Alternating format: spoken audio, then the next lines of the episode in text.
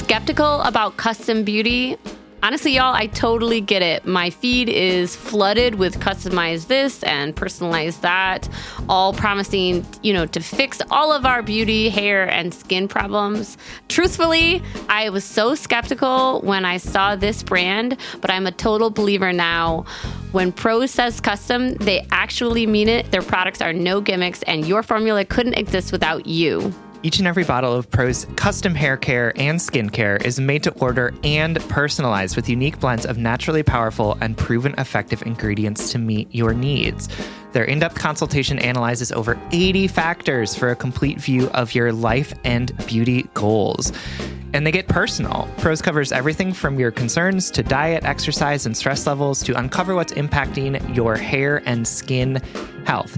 Did you know, for example, that Minneapolis has like weirdly hard water, which apparently was affecting my hair? So like some of the ingredients that they put into my hair care was to like deal with the fact that we have hard water. Wow. I love that. They also asked me things like, you know, because I have had a baby recently, like, are, am I still breastfeeding? What are my hair goals? And I also really appreciated they asked like, how much effort do you want to put into your hair? Yeah, because like I'm at the point, you know, I used to let, yeah, I used to do those, you know, put effort into my appearance, but now it's like, I just want to be able to walk out of the door without feeling self-conscious. Um, I, this is truly such a genuine endorsement. I've really enjoyed using these products. But don't just take our word for it. In a third-party, double-blind, dermatologist-supervised control clinical trial, this is like the gold standard of all of these trials, Prose proved that personalization works better than off-the-shelf alternatives. Try it for yourself and get your healthiest hair in thirty days or your money back. Prose is so confident that you'll love your results that they're offering our listeners an exclusive trial offer so you can see the difference custom care can make. fifty percent off your first subscription order at prose.com slash justbreakup. That's P-R-O-S-E dot com slash justbreakup for your free consultation and And fifty percent off your one-of-a-kind formulas, prose.com slash justbreakup.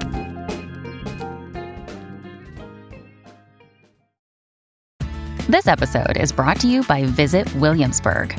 In Williamsburg, Virginia, there's never too much of a good thing. Whether you're a foodie, a golfer, a history buff, a shopaholic, an outdoor enthusiast, or a thrill seeker, you'll find what you came for here and more. So ask yourself, what is it you want? Discover Williamsburg and plan your trip at visit williamsburg dot com. Hey, head and heart workers, two quick announcements before we get this show going. This weekend is Valentine's Day weekend, and Sunday the thirteenth, we're going to do an Instagram live over on our Instagram. We were going to do a live show, but I dropped the ball, right, Sam? Whoops. Yep. Mm-hmm. You had it in your hand and then you you didn't even drop it. You I've just like never turned really away been from good it. At sports. So you're, like, you're like, what? I don't remember saying that. Yeah. Instead, we're going to do an Instagram live so you can come and hang out with us on our Instagram. Absolutely. It's going to be February thirteenth. That's a Sunday at two p.m. Central Time. So three p.m. Eastern. And then like y'all can figure out the other time zones because yeah, it's like that's eight too much for me. Yeah, in England, I think. So maybe we can get some international folks. Uh, and it's before the Super Bowl. So like even if you yes. want to participate in both, it should be A-okay. And then second announcement is to make up for my, me dropping the ball. We are going to do a March live show on Sunday the sixth. Uh, I'm thinking of it as like a spring break live show. Great. I love it. It will not be spring in Minnesota, but that's fine. Maybe it'll be like a podcast host gone wild theme. I don't know. Ooh, yeah. Fun. Okay, I'll wear a tropical shirt. That sounds great. Sweet. I won't wear a shirt at all. Just kidding. Oh, perfect. I will be eight months pregnant. So anyway, so that is on the sixth, Sunday, the sixth of March. Absolutely. You can get your tickets to that event at our website, just break up pod dot com. And there will be a special discount for folks who are Patreon subscribers. So if you have been waiting to find a good reason to subscribe to our Patreon, this is it. five dollars a month. You get an additional bonus weekly episode as well as discounts on this event. That's patreon.com slash justbreakup. You can get tickets to our live show at just break up pod dot com. Welcome to Just Break Up, the podcast about love, heartbreak, and all the relationship advice you don't want to hear. My name is Sierra DeMolder. And I'm Sam Blackwell, and this week we're going to tackle topics like no dogs allowed, hygiene, and Miss Independent, mm-hmm. famous song by Kelly Clarkson, who is who a diva. Is a diva. There was a big debate in our small friend group about whether or not Kelly Clarkson was a diva, and we were like, she's obviously a diva. So that's sorry. That was an many people thing. disagreed. Everyone else disagreed with us, but but I had felt like I dug in because you were dug in, and I was like, I got to support Sierra on this one, even though I'm like no. a little bit on the fence. So like, it's fine. Okay, fine. All right, we'll talk about that off air. Anyway, keep going. um. Yes, but before we begin, we just want to give you our Surgeon General's warning, which is that we are not licensed mental health practitioners, therapists, family, relationship counselors, anything of the sort. We're just two people who had enough money to buy microphones, and yeah. then y'all get to listen to us. Yep. Uh, and who think Kelly Clarkson is a diva, hypothetically. I feel like I've been misled the last couple months. So please take our advice as our see, as you see fit. We are just here to offer our humble musings to hopefully shed some understanding and maybe some laughs on the incredibly rewarding, but mostly confusing experience that is love. All right, Sam, before we get into this, this week's check-in topic, you had a quick announcement about this week's Head and Heartwork interview. Yes, absolutely. So we have another Head and Heartwork conversation coming out on Thursday, the tenth of February. So this Thursday, if you're listening in real time, um, I'm really excited about this one because these two people that we're interviewing, uh, who are Alfonso Wenker and Trina Olson, are two of my good friends. They are also happen to be my bosses because I work for the company that they started. Um, and they are practitioners in the field of diversity, equity, and inclusion. Um, their organization, Team Dynamics, is really focused on changing the way that we go to work so that we can be nicer to each other and be kinder to each other and how we approach our work. Um, and it was great to be able to talk to them and think about ways in which the the sort of world of diversity, equity, and inclusion, thinking about like how we can be less racist and how we can be less gendered and sexist in our thinking, intersects with dating mm. and like how that plays out. Mm-hmm. Um, they're just like delightful people to talk to as well. They're like super smart and super engaging and funny. Um, and I thought it was a really great conversation. So I'm excited for y'all to hear them and to like get to know them more because they're rock stars in their field and they're just like really great friends and bosses. So yeah, I'm super definitely. happy that we got to interview them. It was a super fun conversation. And Trina is, um, we got permission to share that she is the person who created the PowerPoint of herself and sent it to all of her friends when she was single. Yes. Which is She's like, I'm ready to date. Epic. I made a PowerPoint of myself. I also have a recording of me going through the PowerPoint to add more context. So feel free to send this to people. Yes. And it was wonderful. And we talk about that on the episode as well. So you can find that this Thursday on our primary feed. So for our check-in topic today, um, we're going to do the second installment. I didn't give this like segment a name, but y'all liked it so much. You, I, we got a ton of D Ms of folks saying they enjoyed it. And we got people sending us Instagrams to rate. So this is this segment that I introduced like a month ago that was Sam and I rating and responding to hashtag relationship advice that I found on Instagram. Mm-hmm. I love it. Thank you. Um, and the best thing was like, not, like I said, not only did we get some good feedback about people enjoying it, but y'all sent us a couple that I'm going to respond to. So the first one is from a D M and it's from an account called marriage underscore happies, happy spelled H A P P Y S. Okay. Okay. Do not teach a man how to be a man, oh, God, sis. I'm already over it. Do not ask him to show you off. Do not ask him to text you. Do not ask him to care about you. Do not ask him to bring you random flowers. Do not ask him to plan dates. The right one will know exactly what to do and when to do it. No. Rating zero to ten.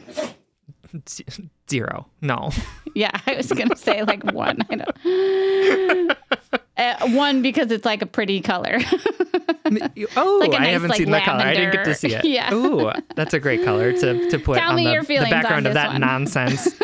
um, yeah, no, we can't have the expectation that people know how we want to be treated or right. what what speaks well to us or, you know, like, I think, again, it's like one of those things where I was like, I think the idea behind like don't settle for people not doing the things that are nice to you, right? You know, like don't don't settle. Like if you have to ask over and over again for like the bare minimum, like that's not a good relationship for you. But like, how would your partner know that you like surprise flowers unless you like tell them yeah. that you like surprise flowers, yeah. right? How would your partner know that you want them to like text you often if you're not like clear about what your asks around texting are, right? Like there's nothing wrong with being explicit in a relationship about what you want or what you need. And there's nothing wrong with not knowing intuitively what your partner wants or needs either. That is what I come back to again and again, because, you know, the age old phrase of like, you don't know what you don't know.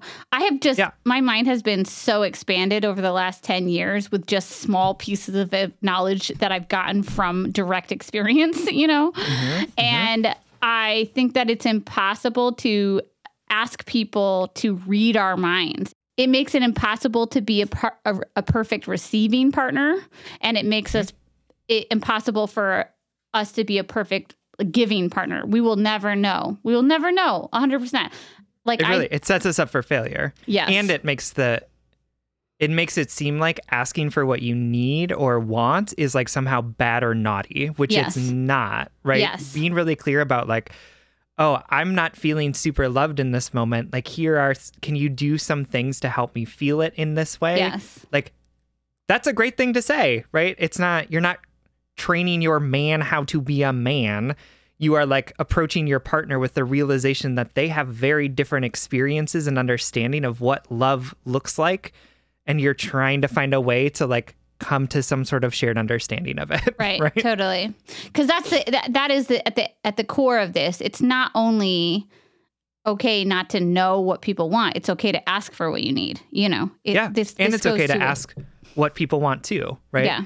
To be like, how do you experience love? Yeah. Oh, it's through surprise flowers. Cool. I can do that. But like, thank you for telling me and not just like saying I'm not a man because I don't know that intuitively. Yeah, totally. Like, oh. All right. Next one. Uh, I think another listener D M'd this to us. This is from someone named Jason Gaddis, and it reads, the challenge of deep partnership, colon, vulnerability is required in an ongoing way, yet it is the last thing you want to do when you feel hurt by your partner. Mm, oh, that is true. I think yeah, that, that I know. That resonates. I would go eight, ten, nine, ten. Yeah. Yeah. For sure. Yeah. I mean, I think it's, I think it's really true that when we're hurt, the thing that we least want to do is be vulnerable. But that is also like one of the ways that we can find healing in that hurt is by showing our wound and being like, look what this did. Yeah, totally. I also think about like what we, when we're hurt, our instinct is either often to like either make our hurt smaller or swallow it or lash mm-hmm. out and make our hurt even bigger. That the yeah. vulnerability is being like, there's vulnerability in saying, A, you hurt me, and B, I understand that you didn't mean to, or I understand that you're just human, or, you know, like not instantly forgiving the hurt, but like there's there's even vulnerability in forgiveness, you know, because mm-hmm. there's not, there's a bigger power play to me to lashing out, you know? Um, yeah, so I agree with this person. Great. Yeah. Okay, next one. In, this is from stronger underscore marriages. Cool, cool, cool. In marriage, dot, dot, dot, no other person should have the same connection to you as your spouse. Um, I think I don't understand the central conceit of this statement. Like, what are you trying to say? Like, of course you're not going to have the same connection with anyone else because like right. you're all different people, right? So like, you know, I could have like a deep romantic and sexual connection with a person who's not Peter and it would still be different than my relationship. Well, like, I, that's right, like I, I could thinking. Still be cheating on him and it would be a, still be a very different relationship between each other. Like, well, and even I mean? You know, I I think I think that what they're trying to say is that connection should be the I, I don't know the most the most of it all, or like nobody should have access to you the way your spouse has access to you intimately, physically, emotionally, spiritually. I don't know. That's what I think they're implying. Um, sure. Which, like, okay, I'll give you f- three points for that, you know? Not, not sure. Three points for, like, I get why you're saying that. Okay. But negative seven points. Like, I give this a three out of ten because, like, I have an, I have what I consider to be an intimate and imp- an important relationship with you. I have mm-hmm. an intimate and important relationship with Spencer, with my family mm-hmm. members, and my relationship with my spouse is also an intimate and important one. Obviously, she is, like, my best friend and the person I spend the most time with, but also, mm-hmm. like, I'm not, I don't know if it behooves us to rank this because, yep. like, ultimately, maybe I shouldn't give them those three points because ultimately the point that they're trying to make, I disagree with. For sure. It also, like, of course, is a very monogamist yes. point of view too, right? Yeah. Like, and again, it's just so, it's just so weirdly worded in the fact that, like, this relationship should never be, should be like, there should be nothing like it. And it's like, yeah, because no relationships are the same. That's so what, like, I'm trying to say. Yeah, yeah, yeah. Even yeah. if you're in like, even if you're in like a poly relationship where you have like maybe Every even like equal partners, yeah. right? Like you're in a triad, like your relationships with both of those people are still going to be different. Yeah. So like, I think, yeah, I mean, I fundamentally agree that like yes. your, that relationship okay, should so be very still, different. I'll still say three out of ten because I'm like, yeah, my relationship with my wife is very different and is on, right. I have no connection like it. But like, right.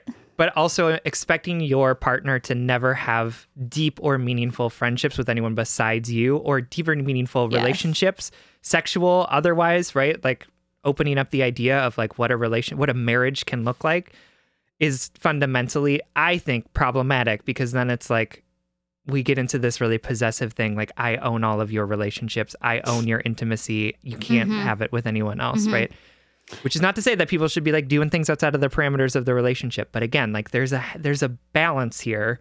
And I think sometimes we skew one way or the other. Yeah. And we're talking about like the whole point of this segment is like talking about messaging that we see again and again right. and then subconsciously implement in our relationships. You know, mm-hmm. oh, my God, my boyfriend has a really close, like a a, a ten year long close friendship with a female. That's going to feel really threatening with a female. Oh, my mm-hmm. God, I never talk like that. I was role-playing, guys. Yeah, I got it, got it. Um, okay. Anyway, um, next one. Uh, from a account called Heartbeat Quote. Uh, and this one is, is a good one. Women fuck who they want. Men oh. fuck who they can. Remember that. Oh, Jesus Christ. Yeah, I know. I just, I saw that. And I was like, well, man, this is what I'm talking about. This is what, this is what spawned this whole segment to me. Cause I'd be like looking for memes to post on our account and I'd be scrolling through and I'd see stuff like that and just think like, wow, there's so much damage. You know, there's so much damage in this tiny little square. That's like a, that's a big wound. Yeah, for sure. Exactly. Right.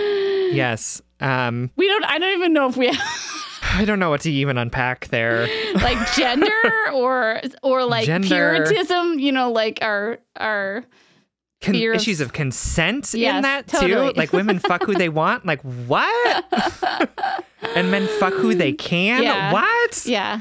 I'll give that no, one a zero. No, no. That's zero of zero. That is like that is causing active harm, I think. Okay, here's an interesting one. The next one, this is from Jordan Traveler, S L C S W. So I think that's social work, potentially. Sorry, Spencer. I don't know. We don't. I don't have a degree in anything, so I'm second guessing myself. And I tried to click on the account, but it's a screenshot. I'm sorry, guys. Uh, okay. So anyway, um, this person writes: healthy relationships will never ask us to change, while our partner stays the same. Hmm. I know it's it's pause-worthy. Yeah. Yeah. I know. Okay. I know. Yeah. That was the perfect, perfect response because I feel the way too, because I, I want to be like, no. And then I'm like, well, I think, yeah. I think that there's elements of that that I, I appreciate, like this idea that we're all, we're changing and, and we're, that like our job teammates. Is to change together. Mm-hmm. Yeah. Um, And the job isn't for one of us to stay the same and the other to change, or for one of us to even ask for everything to stay the same, because that's impossible. Like, I think that yeah. there's there's good stuff in there. Yeah. And what I like about it is when I picture this, when I like muscle through this, I what I'm imagining is, you know, change doesn't always have to look like huge change behavior. Change can look like a shift in mm-hmm. perspective, a shift yep. in anticipations, expectations, a right. shift in um, how you show your love language. You know, like when we, when I first see this, I'm, I, I see the phrase, ask us to change. And all of a sudden, you know, those red flags come up of like, you know, that's asking so much or whatever. But I'm remembering like how much great relationship work I've done in my partnerships that's just about getting on the same page, which is just a yeah. conversation, which is just a, you know, an opportunity to be vulnerable and say, I'm sorry, I didn't, I didn't think of that. I'll think of that next time. And that's change right there. For sure. No, absolutely. And I love the idea of, in a relationship, it's not solely one person's job to flex towards yes. the other person too, right? Like, there may be instances where it's kind of hard and fast and like that can be okay. But in general, like the expectation should be that we're both flexing towards each other rather than saying one person gets to, to be comfortable all the time and the other person has to meet them where they're at. Yes. Okay. That was fun. And I will do that again in like a couple months. Cool. Love Let's it. Get into our letters. Okay. Let's do it. This letter comes from Puppy Love, whose pronouns are she, her, who is writing from the doghouse. Dear Sam and Sierra, the deal is this. I want a dog and my girlfriend does not. Maybe this doesn't sound like a big deal, but the topic has become so taboo in our relationship that I have no idea how to move forward with this conversation. And I'm really hoping that you two can offer your perspective because I'm truly feeling at a bit of a loss of how to deal with it. The backstory. My girlfriend and I, queer women, early thirties, have been together for three years. We don't live together, which suits us. And we split our time between each other's apartments. We love each other very much, and in many ways, we are a good fit. We make each other laugh, we support each other, the sex is great. Except for this one thing, which almost feels silly to say out loud, because my friends, with whom I have talked, or with whom I have tried to talk about this with, find it hard to sympathize with my girlfriend's point of view, given that loving animals is kind of a cultural norm. Which leads to my feeling like I have to defend my girlfriend, even when I'm pleading my own pro-dog stance. I want a dog because it's been a lifelong dream. I grew up with animals, and having animals in my life feels like a core part of my identity. I'm finally in a position where I can make it happen. I'm financially stable, work from home permanently, not just because of COVID, and live in a dog-friendly apartment and neighborhood.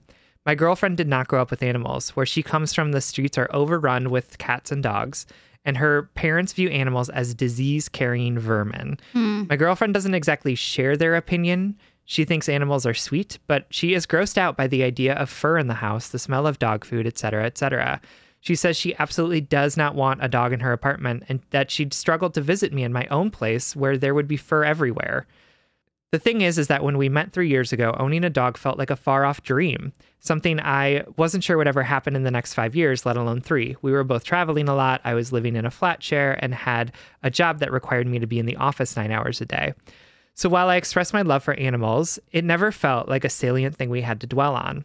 My girlfriend has also admitted that she's scared she would come second in our relationship because of how much she knows I would dote on the dog. I have tried to assuage her fears. I like to keep my apartment tidy, and I've emphasized that I'd be happy to vacuum multiple times a day, as well as having a strict pet cleaning routine. Paws wiped down before entry, feeding food outside to avoid the smell of dog food in the house, no dog on the couch, et cetera, et cetera, and that my relationship with her is too important to ignore her in favor of spending all my time with the dog. And she is still convinced it would make her horribly unhappy to have to share me and her life with a dog. Consequently, the few times that I've tried to have this conversation, it has ended in tears, with her telling mm. me that the moment I decide to get a dog, it's over. I asked why we would need to finish our relationship before a dog even arrives, and she has replied that she knows herself too well and that there's no point in hoping that she'd change her mind once a dog is here because she knows she won't. End of story. I have basically been left in, with an ultimatum: adopt a dog and finish my relationship, or keep my relationship sans dog. But I cannot bring myself to believe that, that that an otherwise healthy and happy relationship would come to an end over this. I don't really know what it is that I want to ask you, except to hope that you might offer some insight into a perspective or solution that I might be missing. I feel so sad. Thank you from the bottom of my heart for all that you do. Puppy love. Thank you so much for writing um, and listening and for trusting us with this question, puppy love.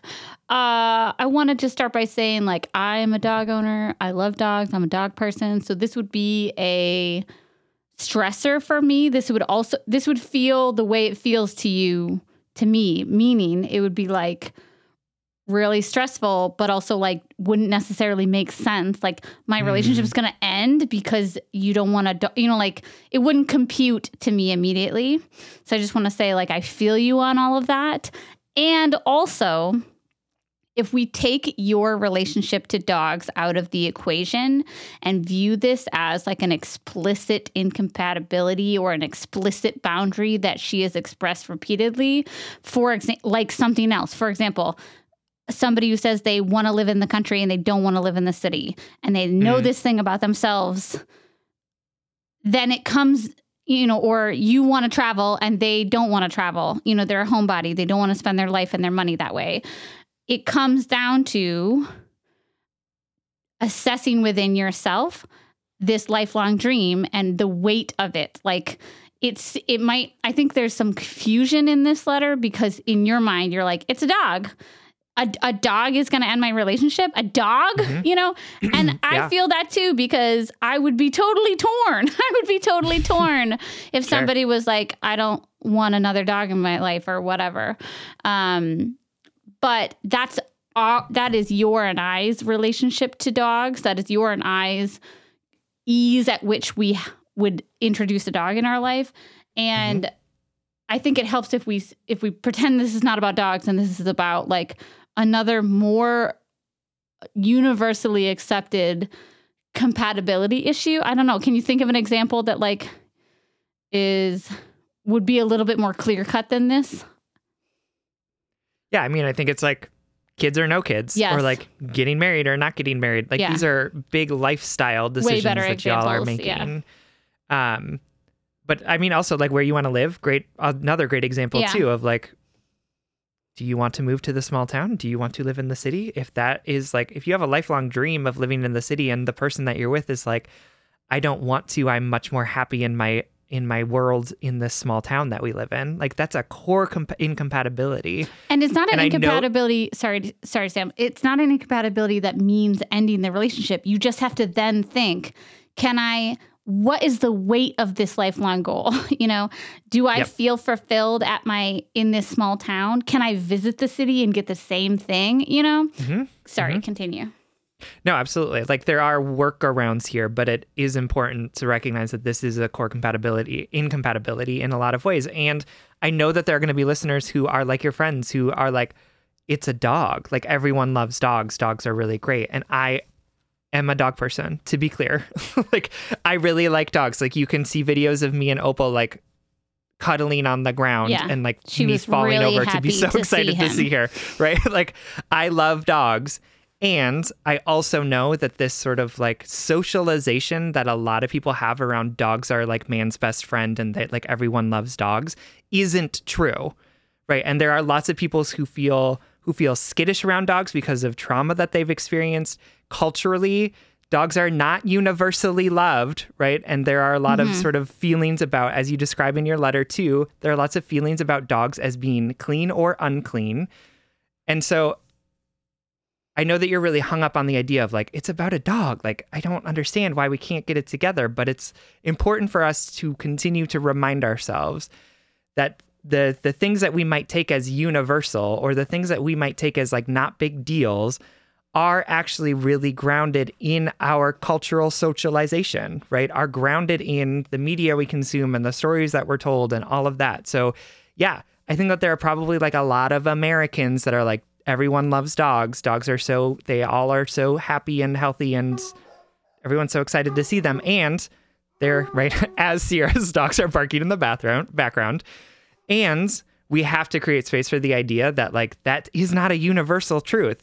That, like, it's okay for people to not like dogs or to, like, not want them in their lives. And that right. doesn't make them weird or or unreasonable. Right. Right. It just means that they have a different understanding of what their life is going to look like and what their appreciation of these animals is. Right. And the other thing that I'll say too about this is that I think that there's like a thing around dogs that's similar to a thing around babies, which is to say that it's like, well, once the once they're there, you're just going to love them. That's such a right? good like, point, because I feel that way. I don't really feel that way, but like I, that is just such a great analogy or connection. Um, I don't actively think those thoughts, um, but I often think, oh, well, if they met the right dog, you know, and that's just right, such no, a it's fucked like up. A, it, no, absolutely. It's like a really common trope of like, oh, that woman doesn't want to have a baby, but then she She's, holds the baby yeah, in uh-huh. her arms and suddenly like her maternal instinct turns on, which yeah. is like not a true story. Like that might happen sometimes, but like there are people who just don't want babies or don't want to be around babies. And there are also people who don't want to be around dogs. Yeah. Like as weird as that might seem to to people who love dogs. And and so I say that all to like not try and like dismiss your desire to have a dog, because I think your desire to have a dog is equally as valid and rich and important as her desire to not want a dog in her yeah. life. I say that in a way to to help understand that this core compatibility isn't like, or incom- incompatibility isn't necessarily like as ridiculous as you right. might be thinking it is. Right. That's why I started the way... I, that's yeah. why I started the response in the way that I did, because I feel like we need to make this a valid incompatibility in order to approach it and assess it for what it is, right? Not, right. oh, my God, we're going to break up over a dog. It's, oh, my God, are we going to break up over this life dream that I want to fulfill, which is a valid reason to separate, to be honest. It's it's not like... I know it sounds wild to say, oh, we broke up because I wanted a dog and she didn't. But it's it we know we you and I and Sam know that it's more nuanced than that, right? That, that there are misaligned life goals or whatever. Hmm? Or you can say, you know what, I really want a dog, but I respect your your choices. And I'm going to see if I can meet you in the middle, like volunteering or I don't know. You couldn't really foster, but, um, you know. There are other ways to have access to dogs. Maybe there are other animals that you're interested in, things mm-hmm. like that. I'm not saying that this isn't confusing and hard. Like if if if my partner said to me, I want to go live in like the Alaskan bush wilderness, you know, uh-huh. and I said, I want to be close to a coffee shop, you know, I would feel deeply... And this was like the love of my life, or this was the, this is a person who I had an otherwise phenomenal relationship with, wh- who makes me laugh. We have great sex, everything you said, you know, I would have, a, I would, I would f- judge myself for prioritizing whatever. Coffee over the love of your life. Yeah. Yes, but I think it's comparable. I, I, I said coffee, I but I really meant like, um, yeah, access to city, you know? Stuff. Yeah. Yeah. Yeah. Yeah. Mm-hmm. yeah. So. I guess at the end of the day, I just want you to know, like, your desires to have a dog are valid. Your partner's desires not to have a dog are also valid. And your stress mm-hmm. about this whole situation, the idea that, like, your relationship hangs in the balance, like, that's, it's a reasonable thing to be stressed over. Um, mm-hmm. And I don't think that Sam and I have, like, an actual answer for you, because I think you need to do some soul searching in terms of, for example, living in the Alaskan wilderness or living in the city. Like, what is this going to mean for your life? And can you find authentic happiness in either of these routes? You know what I mean? Right. Right. Yeah. And I'm, I am sorry that your girlfriend has given you this ultimatum. 'Cause like that's, she's been really explicit about her boundary around this. Yeah. Um, and while I don't, necessarily agree with it, right? In my own experience, like it doesn't seem like getting a dog would be that much of a big deal. I also respect it because like yeah. I can respect and empathize with something that I don't understand. Yeah. And your girlfriend has been really clear about the idea that this is a no-go for her. And I'm sorry that that's happening. I'm sorry that that it's like that your sort of lines in the sand are drawn so clearly in this moment. Yeah. Um, but I I want to create space for both of you to say, like, she is one hundred percent valid in saying that this is a no, like a non-starter for her. You are one hundred percent valid in saying this has been a lifelong dream, and you're both one hundred percent valid in saying, like, this might be the thing that ends our relationship. Yeah. Right? Like, all of that is okay.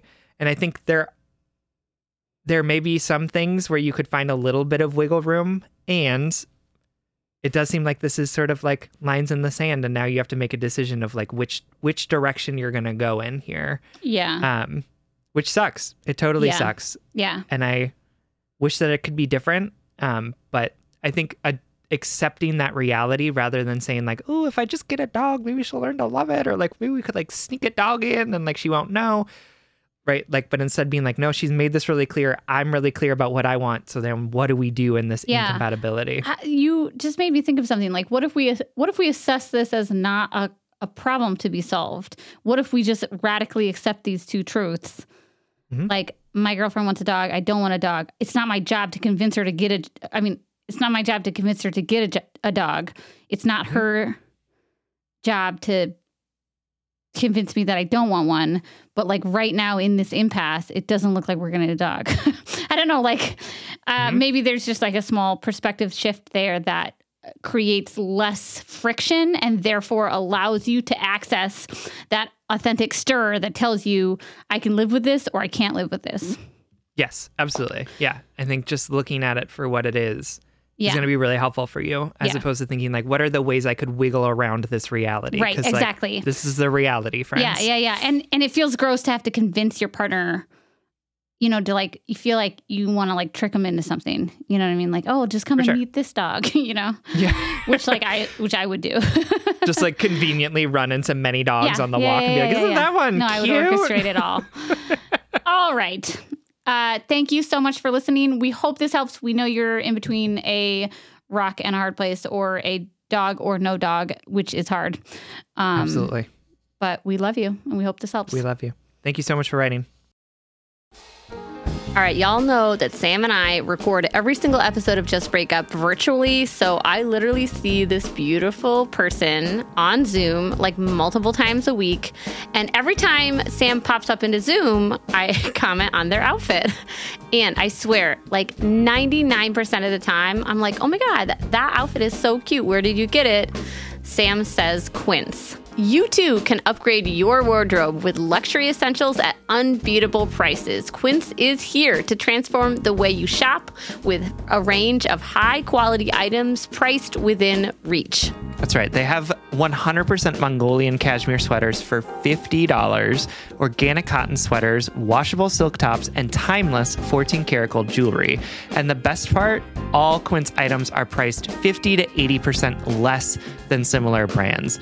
By partnering directly with top factories, Quince cuts out the cost of the middle person and passes that saving on to us. And Quince only works with factories that use safe, ethical, and responsible manufacturing practices and premium fabrics and finishes. I love that. Y'all have heard me talk about my leather bag that I use as both a laptop bag and a diaper bag. And I love it because love it. Honestly, it looks really cute in every single circumstance that I use it. Indulge in affordable luxury. Go to quince.com slash justbreakup for free shipping on your order and three sixty-five day returns. That's Q-U-I-N-C-E dot com slash justbreakup to get free shipping and three sixty-five day returns. Quince.com slash justbreakup. All right, head and heart workers, you know I'm all about tackling our money shame and becoming fiscally empowered, regardless of how much money we make or how much debt we have. I think it's such a crucial step in our own self-acceptance and empowerment. That's why I love that today's episode is sponsored by Rocket Money. Rocket Money is a personal finance app that finds and cancels your unwanted subscriptions, monitors your spending, and helps lower your bills. With Rocket Money, you can see all of your subscriptions in one place, and if you see something you don't want, you can just cancel it with a tap. You never have to get on the phone with customer service. They'll even try to get you a refund for the last couple of months of wasted money and negotiate to lower your bills for you by up to twenty percent. All you have to do is take a picture of your bill and Rocket Money takes care of the rest. Rocket Money has over five million users and has helped save its members an average of seven hundred twenty dollars a year, with over five hundred million dollars in canceled unwanted subscriptions. And listen, we always talk to you about like conflict styles and open and honest communications, but honestly, save your energy and get Rocket Money to cancel those subscriptions for you. Stop wasting yeah. you money. You don't need to practice that. Yeah. We don't need to do head and heart work with like customer service representatives. You know what I mean? Like, just like use the middle person. Just get Rocket Money in there to help you do what you need to do. Stop wasting money on things you don't use. Cancel your unwanted subscriptions by going to rocketmoney.com slash justbreakup. That's rocketmoney.com slash justbreakup. rocketmoney.com slash justbreakup. This next letter comes to us from Nosy Shame, whose pronouns are she, her, who is writing to us from the perfume department. Hi, Sam and Sierra. I have been waiting for two to three years to finally find a reason to write into J B U, since I love each and every piece of the kind and smart advice that you hand out. I just didn't think it would be this thing that I would write about. Well, here goes. I, in my early thirties, she, her, have been single for around three years and have been on and off the apps during that time. I've had many first dates and some short flings, and I've been feeling ready for a new love for quite some long, for quite some time. And finally, there's someone I seem to click with, he, him. We've been texting for a few weeks. He's incredibly responsive, funny, kind, smart, unconventional, anti-toxic masculinity, just great. We went out twice, talked for hours, and also made out a bit, which was nice. I generally feel very attracted to him, except he does not smell good. I almost feel ashamed admitting this, and that's why I need your help. I know it should not be shameful to be not perfect with body hygiene or laundry, as it might even just be that he doesn't dry his clothes properly. I really don't want a small thing like this to keep me physically from connecting with someone I could totally fall in love with. I just don't know how to address this issue in a respectful and efficient way. I would love your script for a conversation around body hygiene and maybe some thoughts on why I feel so much fucking shame around this topic. Thank you so much for everything you do for us listeners. Much love and a happy new year. Yours, Nosy. All right, my darling Nosy. Um, thank you for writing this letter. And I think one of the things that drew us to this letter is just this this topic of hygiene and smells and the ways in which it's so deeply connected to shame because it's so deeply connected totally. to body stuff. Totally. Um, and just reading this and feeling at least maybe some like um, some secondary like anxiety around totally. it of like, oh, what do you even do in this situation when you are like so put off by the way that somebody smells, even though you're like, I know this isn't their fault. And I like, even as you're doing the mental There's work many to layers do it, to like this. the, the body reaction to being like, but it doesn't smell good, right? Yeah. Like you have the physical sure. reaction, you have the culturally conditioned reaction of like, mm-hmm. um, of like sensitivity to our bodily smells and, and our bodily functions. And also the conditioning to like the, the very reasonable conditioning to not want to make someone feel ashamed about it because you know what it feels, you know, there's yep. lots of going on here. And like the desire that you like really like this person, except for this, this thing, you know, this, this yeah. physical thing that you can't stop yourself from physically experiencing. Right. And adding to that being like, am I really going to stop seeing this person because of the way that he smells? Right. Are we right? really like, going to break up so over a dog? Yeah, I'm right? seeing a like thread it, here. It feels so shallow or like like a bad person thing to do of being like, right. oh, he smells. I'm not going to date him. Like like mean, like school kid type elitist. Of behavior. Totally. Yeah, for sure. Absolutely. Totally. Um. So it's tricky. It's nuanced. It's like human and complicated. And also, I don't know. I don't know what to tell you. I Sam and I were prepping for this episode and I was like, I don't know if I have a script. I don't know if I would, at least not in a new relationship, a very new, couple dates mm-hmm. new. I'm not, sh- I don't know. How, how about this? Transparency. I don't know how I would approach this. For sure. I would text Sam and be like, what the fuck do I do? Yeah. And he would mm-hmm. tell and I'd be like, me. I'd be like, let's get brunch. Um, no, and I think it's like, I think it's really hard because thinking about this stuff, things like smell and hygiene are so connected to body stuff, which is like so deeply shameful in so mm-hmm. many ways. And I think our social conditioning around smells mm-hmm. is particularly deep mm-hmm. and particularly like hard to not have visceral reactions mm-hmm. to, right? Like, and we could even, we can intellectualize it and be like, why do I think that the smell of lemon smells cleaner than the smell of dirt? I don't know, dirt, right? Or even like another, another random scent from another random plant, right? Like, why do I think that, that mint tastes cleaner than cinnamon does, mm. right? Like, why?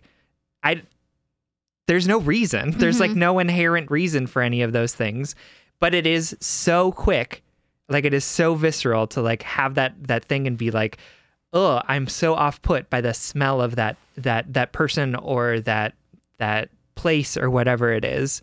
Um, and it's really tied to body stuff because totally. It's like, body stuff smells, and we're yeah. told that our bodies are gross if they smell, or our bodies are gross when they do the things that they do, yeah. which is sweat, which is poop, which is like bleed, right? Like, we are told that totally. Those things are really gross, and those things are so incredibly tied to smell. And I relate to this because I am also like a very sensitive smeller. Like, I, there are scents that I like will give me a panic attack when yeah. I smell them in my house. Like, I just can't filter them out. So I feel deeply with this.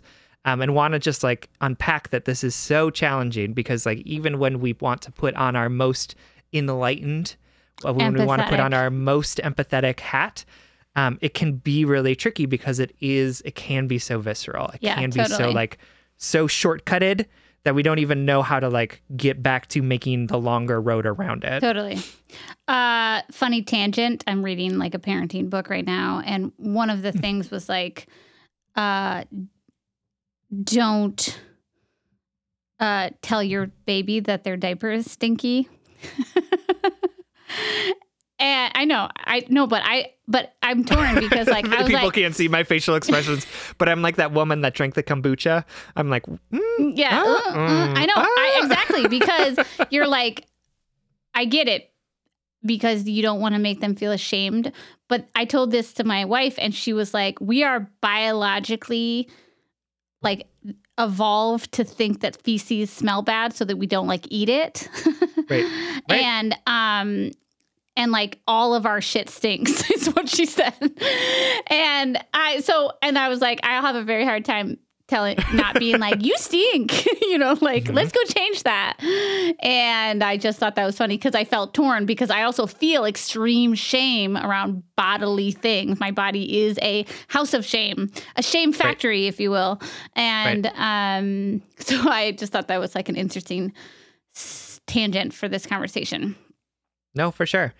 Yeah. And it's like this, these notions of cleanliness are so deeply tied to like culture and are so like deeply tied to our understanding of like the social hierarchy. Well, of yeah. Things. I was like, also going to bring that up of like, of, of, um, cl- class and our association that, sure. that people who smell a certain way, like don't shower and don't have access to things or, you know what I mean? Like, and there's no, an absolutely. Elitism in that. So th- this is just such a sensitive topic and, or like a, a multi-layered topic that it leads me to say, I don't know what to tell you, mm-hmm. um, other than to analyze it the way Sam and I are. Um, and also to say, I'm not sure this is something I would bring somebody in the first couple dates of or months of knowing someone because yep. it can be so such a sensitive and complicated and nuanced topic. That mm-hmm. doesn't mean that you don't have a right to process and assess and respond to this stimulus. Do you know what I mean? Like you have yep. a, you know, as Sam said earlier, am I going to break up? Am I not going to like find love with this guy because I don't like the way he smells? Like maybe, maybe, maybe this is a pheromone thing. Maybe this is like your bodies just aren't vibing. I don't know. I don't know. Mm-hmm. I, this this seems like incompatible. Okay, so like if it's not, let's do what we did in the first letter. If it's not smell, what's a comparable thing? You don't like the way his mouth tastes. Bad breath. I don't know. I'm, what's another like? Uh, you don't, uh, is there a comparable thing? Like, I'm thinking about yeah, the senses, know. Like you don't like the way um, his voice sounds. Like his voice is like really grinding and, and, and sure. I don't sure. know. And so then you're like, okay, do I like him enough to listen to this voice forever? I don't mean, okay. Oh, and I, oh, let me just say this. I hope that the flippancy of me making those comments um, doesn't underscore the like first ten minutes of our response in which we talk about like how complicated and nuanced and sensitive of the subject this is. I'm yep. by by no means like making fun of this person's smell. Um, it we all smell different, and all of our shit stinks. For sure, as as your wonderful wife says. um, yeah, I mean, I think that's the question that you have to ask yourself, right? Like, I I don't necessarily think you're a bad person if you are like, I can't do this. Um, And I don't think that this is like a thing you need to martyr yourself on, right? To prove that you're a good person. Yeah. Um, I do think that there is space for you to, to like figure out how to deal with this smell in a way that like, you know, you can get to a point maybe where you are able to say things to him. Um, but it does feel like it's kind of early for that right now. Well, I just, yeah, it's just so, yeah. No, it is. But like, I think, and what are some of the things that you can do to help Um, like be clear about what your own per- preferences are when it comes to like smells and stuff too. So like yeah. if there's a day that he smells really good, can you tell him that he smells yes. really good? Or like, what cologne are you wearing? Or like, yes. did you use different soap? Cause you smell so good, right? Yes. Like that kind of positive reinforcement stuff. Um, but I do think it's, it is to a certain extent on us to like learn how to create more expansiveness around the multiple ways that different bodies and scents and sounds and feels show up totally in the people that we're dating, right? Totally. And again, I don't mean to say this like, if you break up with this man, you're a bad person. I mean this to say that like there are multiple options available to you yes. here. Yeah. And you can decide what you are capable, and I'm not going to say comfortable because I would love to push towards discomfort in yeah. most things, yeah. right? To, as a, like as a learning thing. Yeah. But I do think like, what are you capable of in this moment? And is it that you can't date this man who smells? Like, cool. Like, honestly, like, yeah. I'm not going to judge you for that. Yeah. And is this an invitation to maybe like push through and, and sort of expand your own, your own understanding of what bodies can smell like and still be attractive? Maybe. Yeah. Maybe it is.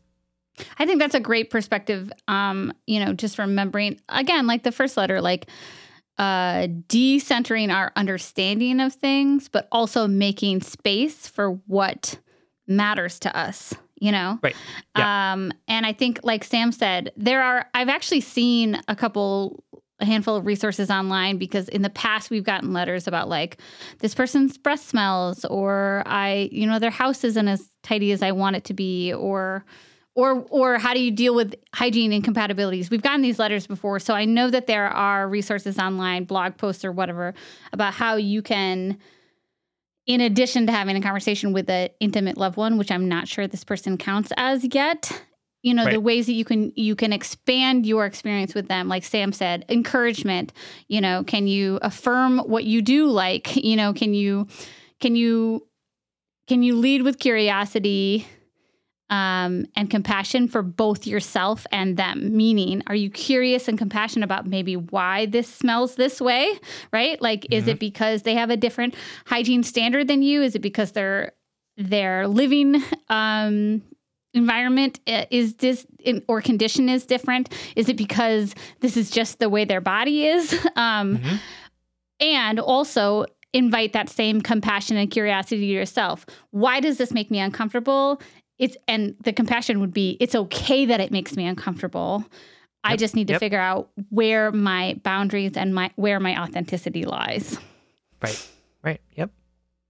Cool. My darling, cool. Uh, we hope that this helps. Absolutely. Thank you so much for writing. We love you.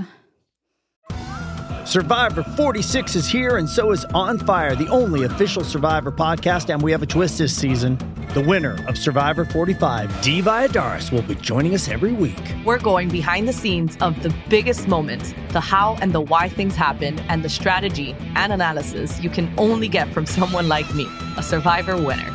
Listen to On Fire, the official Survivor podcast, wherever you get your podcasts.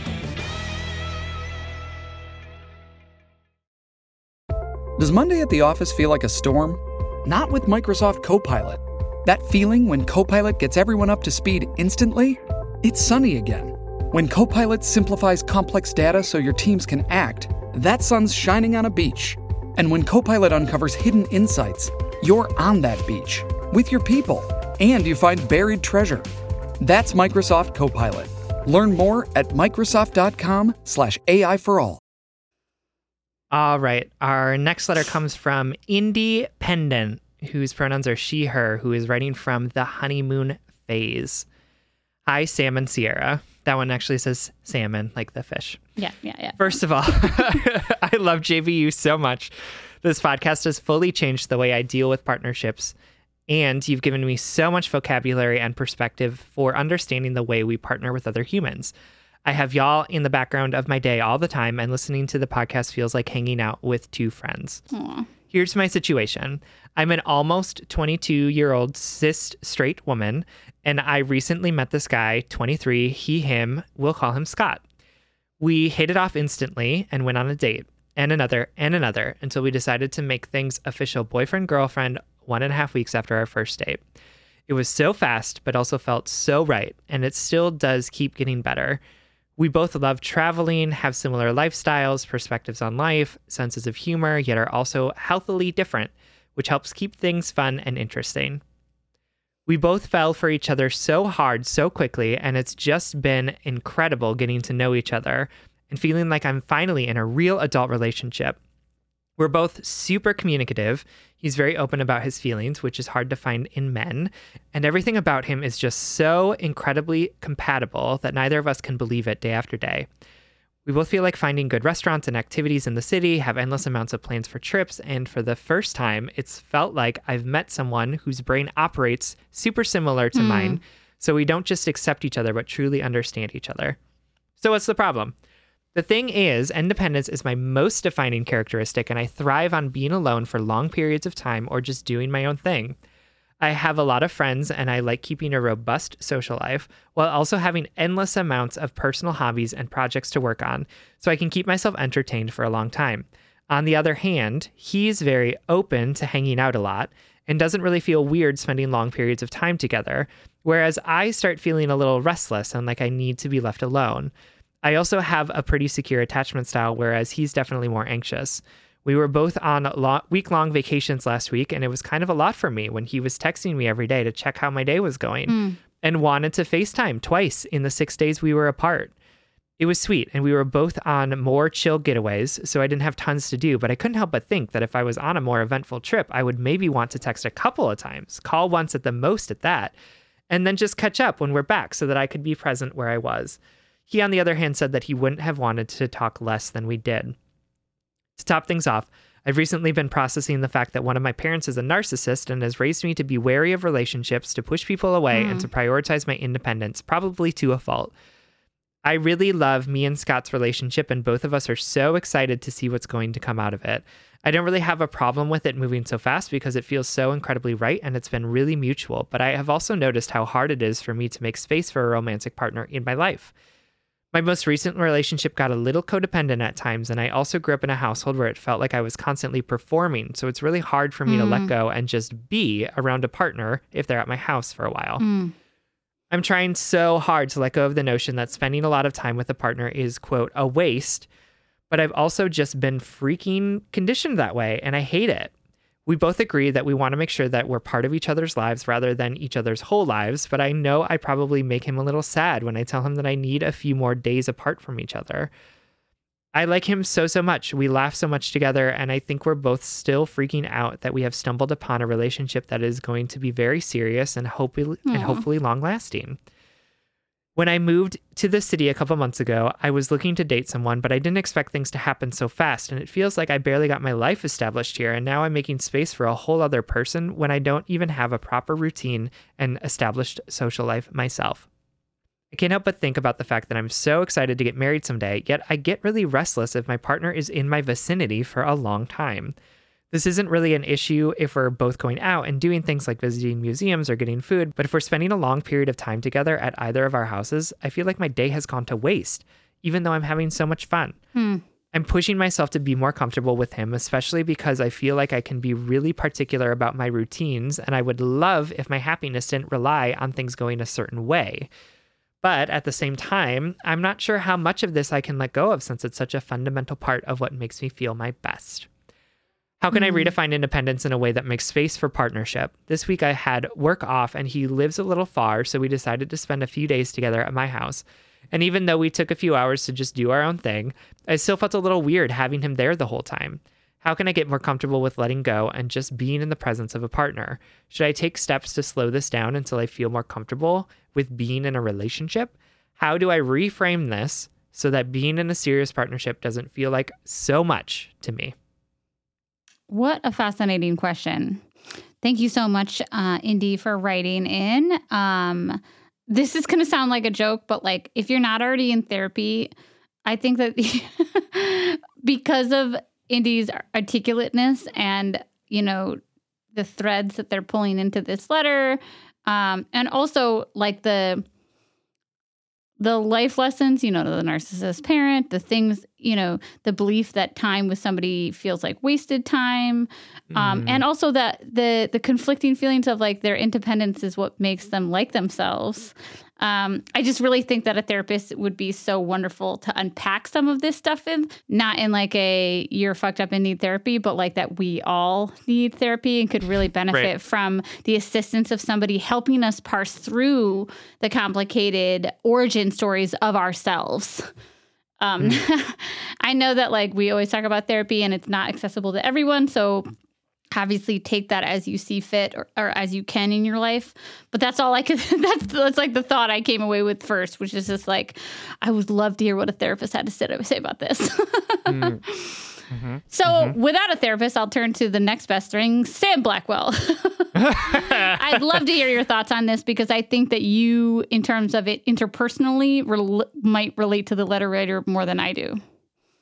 Yeah, no, absolutely. I am, um, you know, especially in my twenties, was like really into yeah. my independence yeah. for sure, right? Like recently I asked Peter to go to Half Price Books with me Whoa! Instead of on my own.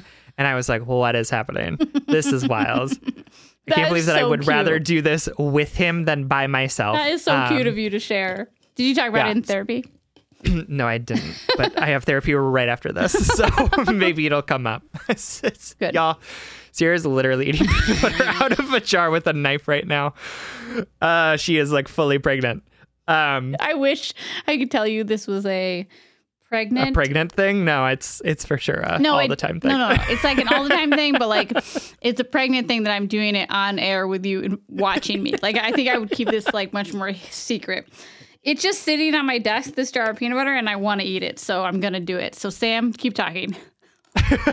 So if you hear noises, moistness from Sierra's microphone, it's because she's just eating that peanut butter.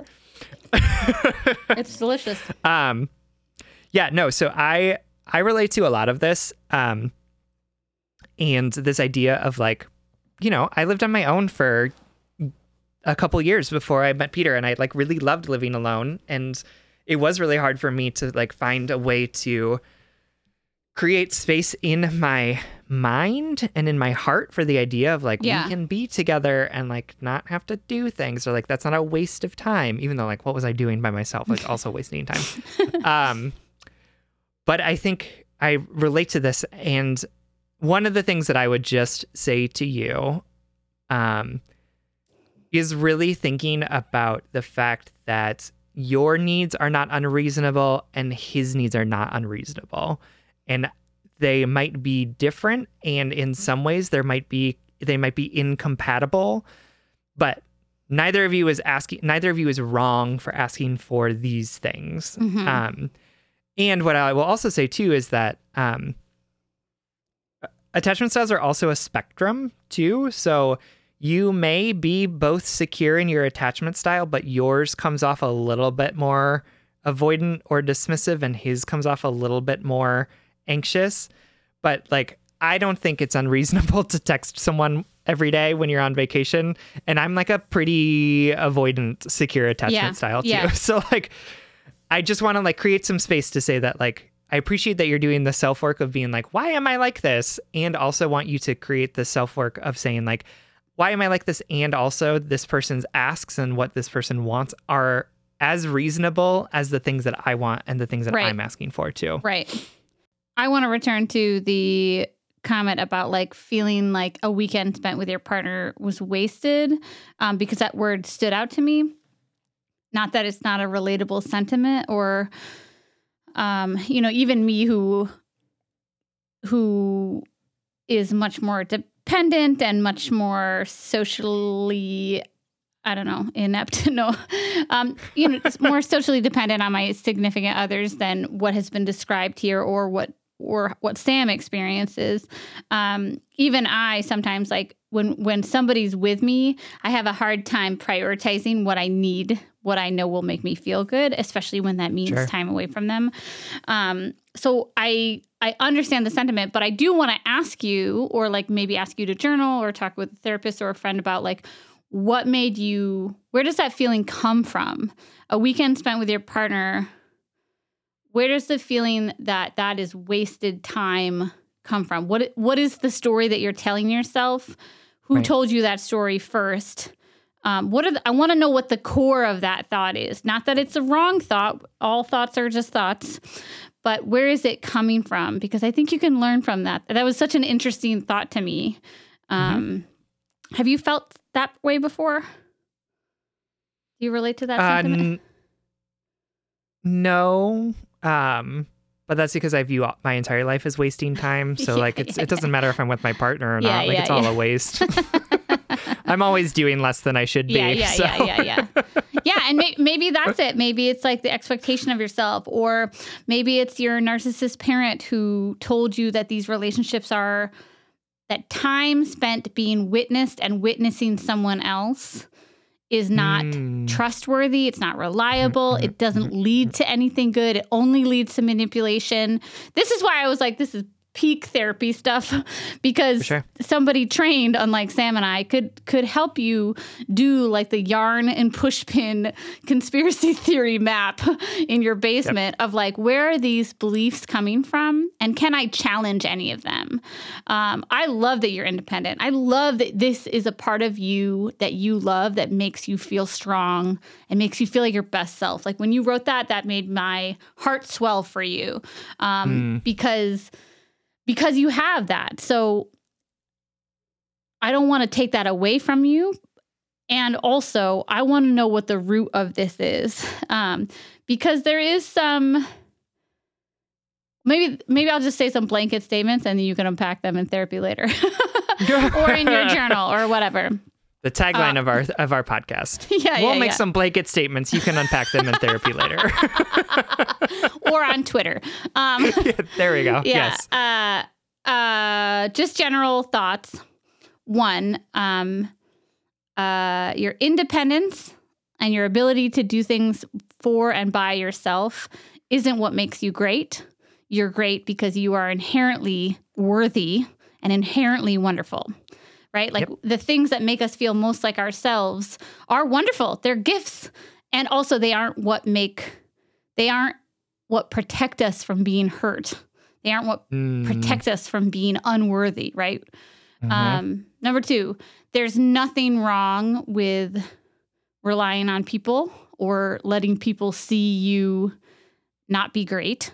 I didn't really mm. read any of that fear in this, but I think there might be some sort of underlying fear of dependency, maybe, perhaps, no idea. Mm-hmm. Um, and or like this idea of like you're always you're always independent, you're always productive, you're always doing things, and letting someone see what you actually do on the weekends might yeah. feel like, oh, I'm letting people see that I'm not as productive as yeah, I yeah. as my personality says that I am, yeah. right? Like I get that for sure. Of like yeah. this idea of like, what does it look like to give people a glimpse behind the the curtain that I've put up yeah. about like my ego and my identity, and for them to be like, oh, Sam doesn't read as much as he says he does. Right. right? right? Like, right. Or like Sam watches way more Netflix than he lets on, right? Like that kind of fear for right. sure. No, totally. Of like, what is it like to see the true me, which is like much less active. Yeah. And we're, we're taking leaps here, but like these, this is what our intuition is whispering to us.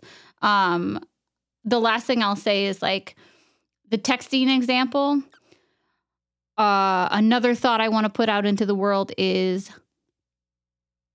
being in partnership with someone and checking in on them, checking in with them once or twice, you know, texting every day is not a threat to your independence, and it's not a threat to your ability to be productive or get things done. I think or that present either. Yeah, yeah. Mm-hmm. I think that they that is a reasonable fear. Like, oh my God, you ex- I'm on vacation. We're touring this thing. I'm doing this, and you want me to text every day, or like, you know, I've got so much to do. But also, shifting the perspective a little is that you have a lot of time in the day. And even when you're busy, you know, you can pull out that phone and say something that meets you both in the middle. Like, hey, honey, we have a really busy day planned today. Just checking in. I hope you have a wonderful day. I'll talk to you later tonight, or I'll talk to you tomorrow. And so I use that as an example because I think it's a it's a perfect illustration of these small sacrifices that don't mean giving up that fucking busy autonomous vacation, right? Or that busy schedule, right? And that don't necessarily mean FaceTiming six hours a day every day, but also validates your needs and validates the partner's needs at the same time.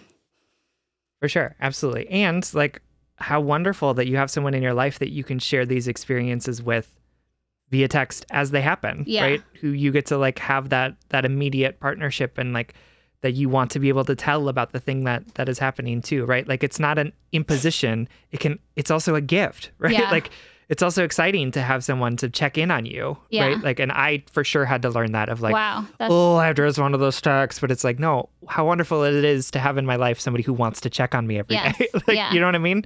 Like, who thinks about me while they're at work and is like, yeah. how's your day going? Like, amazing. Yeah. Like, that's so cool that I have that. Yeah.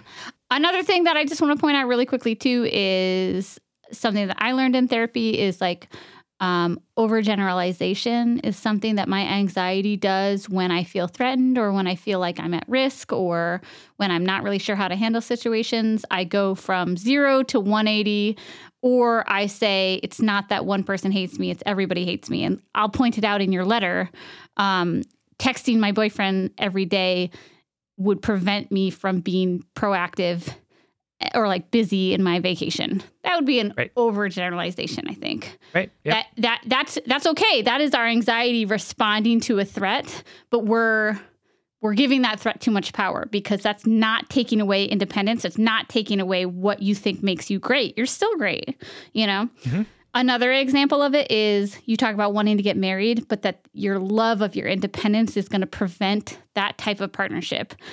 That, I understand the line of thinking of that, and I think it's a valid self-reflection, but also maybe you're overgeneralizing by assuming that independence means you can't have a marriage, you know? Like, yeah. I think that that feels like, you know, when we when we pull back, we can see that that's a really big leap that anxiety is making you take or something. For sure. Absolutely. Absolutely. And I think... what I'll also say is this, is the, it, it is okay to be uncomfortable in a relationship, right? Like, here's what I'm not saying when I say that.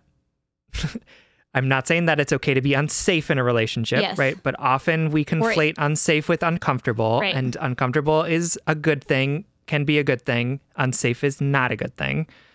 And what I'm not saying is that that means you need to be uncomfortable all the time.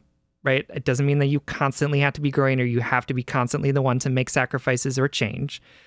But what I am saying is that it is okay to be uncomfortable in relationships because we are learning how to do new things with new people, mm-hmm. right?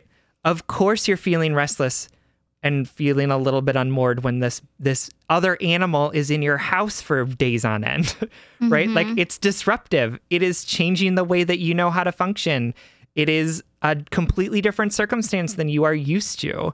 So like, yeah, you're going to feel uncomfortable. You might feel restless. You might not know the right routines that you need to do in order to take the alone time that you need, or to put enough sort of psychological or emotional distance between you two to recharge. Like, this expectation of, or this idea that like, oh, oh, I'm uncomfortable right now. This means that like this relationship isn't working, or that like everything needs to change, is is a fallacy that we tell ourselves, because often we're so u- un- not used to discomfort. Mm-hmm. And so like, what does it look like to say like, yeah, I am uncomfortable right now because this man has stayed in my house for four days. Mm-hmm. And this is the first time we've been around each other for this long. So I'm learning what it looks like to do this. I'm not perfect at it yet, right? Because this is the first time I've done it. But I know and I trust that I want this to be happening, that this is a goal of mine to like find a way to be in more close relationship with this person. And that this is part of the discomfort, or this discomfort is part of what it means to grow. This discomfort is part of what it means to learn more about myself and about him and how our relationship can work. This discomfort is telling me that something is different, and I get to decide whether or not I like that difference. Yes. But the discomfort is not telling me I'm doing something wrong. The discomfort is not telling me that this isn't working. It's just telling me that I have something to pay attention to. Right. And whatever that is, good or bad, can lead you in the direction of your goal, which sounds like you really like this guy. It sounds like you are trying to figure out how you can marry your independence and marrying this man, right? Like, right. So yeah, there's going to be discomfort in that, because it's like, it's growing. It's, yep. it's incompatibilities. It's figuring out where it fits. Right. It's like you're trying something new. So I know that like, this learning process, especially for me, was a little tricky around like, oh, this is weird. Why yeah. are we spending so much time together? It feels like a threat. Right. And sort of leaning into the idea of like, I'm safe and I'm uncomfortable. Mm. What is this discomfort trying to tell me? Mm-hmm. Is it telling me that like, I need to try something different? Is it telling me that this is not the relationship for me? Or is it telling me that like, ooh, I'm growing and I'm learning something, and like, that's exciting and also a little bit scary. Right? How can you lean into the idea that discomfort isn't a one-size-fits-all emotion that tells you something's awful or mm-hmm. bad, mm-hmm. but that it is just trying to tell you something about what's happening around you? I love that. I think that's super empowering. And you know what, Sam and I don't know this relationship, so at the end of this, at the end of this, if you're like, this relationship doesn't feel good to my autonomous self, then then Great. That's you. That's your body. Um, we we Love trust it. Your intuition, and we just hope some of these thoughts help you along your decision-making process. Absolutely. All right, my darling. Thank you so much for writing. We love you. All right, everyone. This brings us to the blind date segment of our episode. This is when we try and set you up with something that we think you're really going to like. This week, we want to send you home with... It is an Instagram account, which is how I found it, but it's very, it's more of like a online space YouTube channel um, called oh. Special Books from Special Kids. Have you seen this? No. Um, so it was started maybe three or five years ago. I don't remember from their origin story, um, by a teacher like uh, of ch- children with various um, disabilities like autism or traumatic brain injury, et cetera.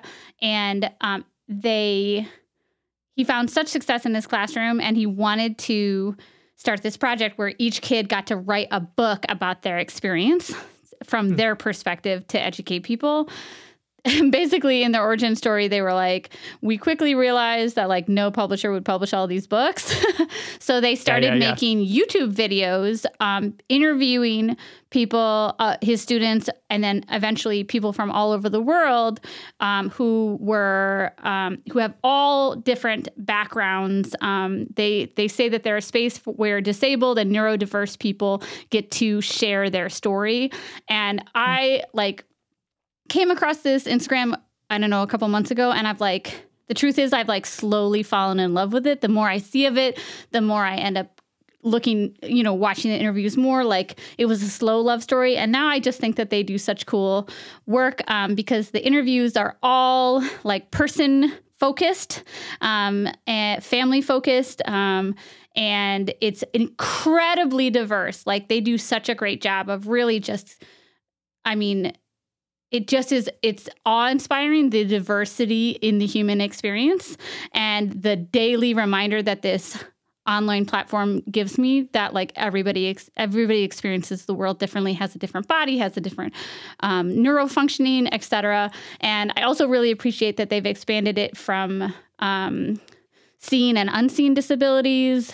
They uh, cover mental conditions, um, uh, like mental health disorders, things like that. So it's all about people who just might f- um, operate differently than you, the viewer, right?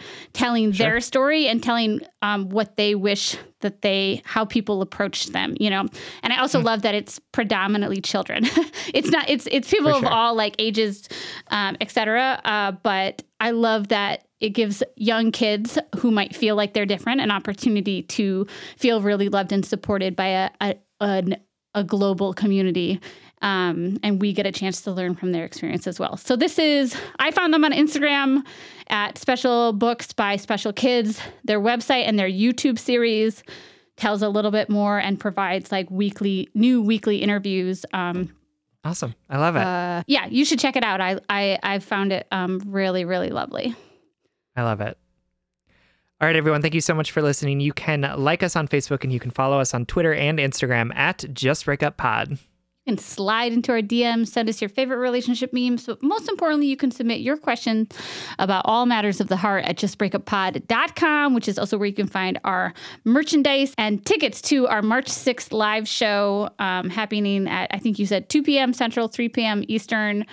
And make sure to join us on our Instagram this Sunday if you're listening in real time, a little Valentine's Day late brunch Instagram live February thirteenth on our Instagram at Just Breakup Pod.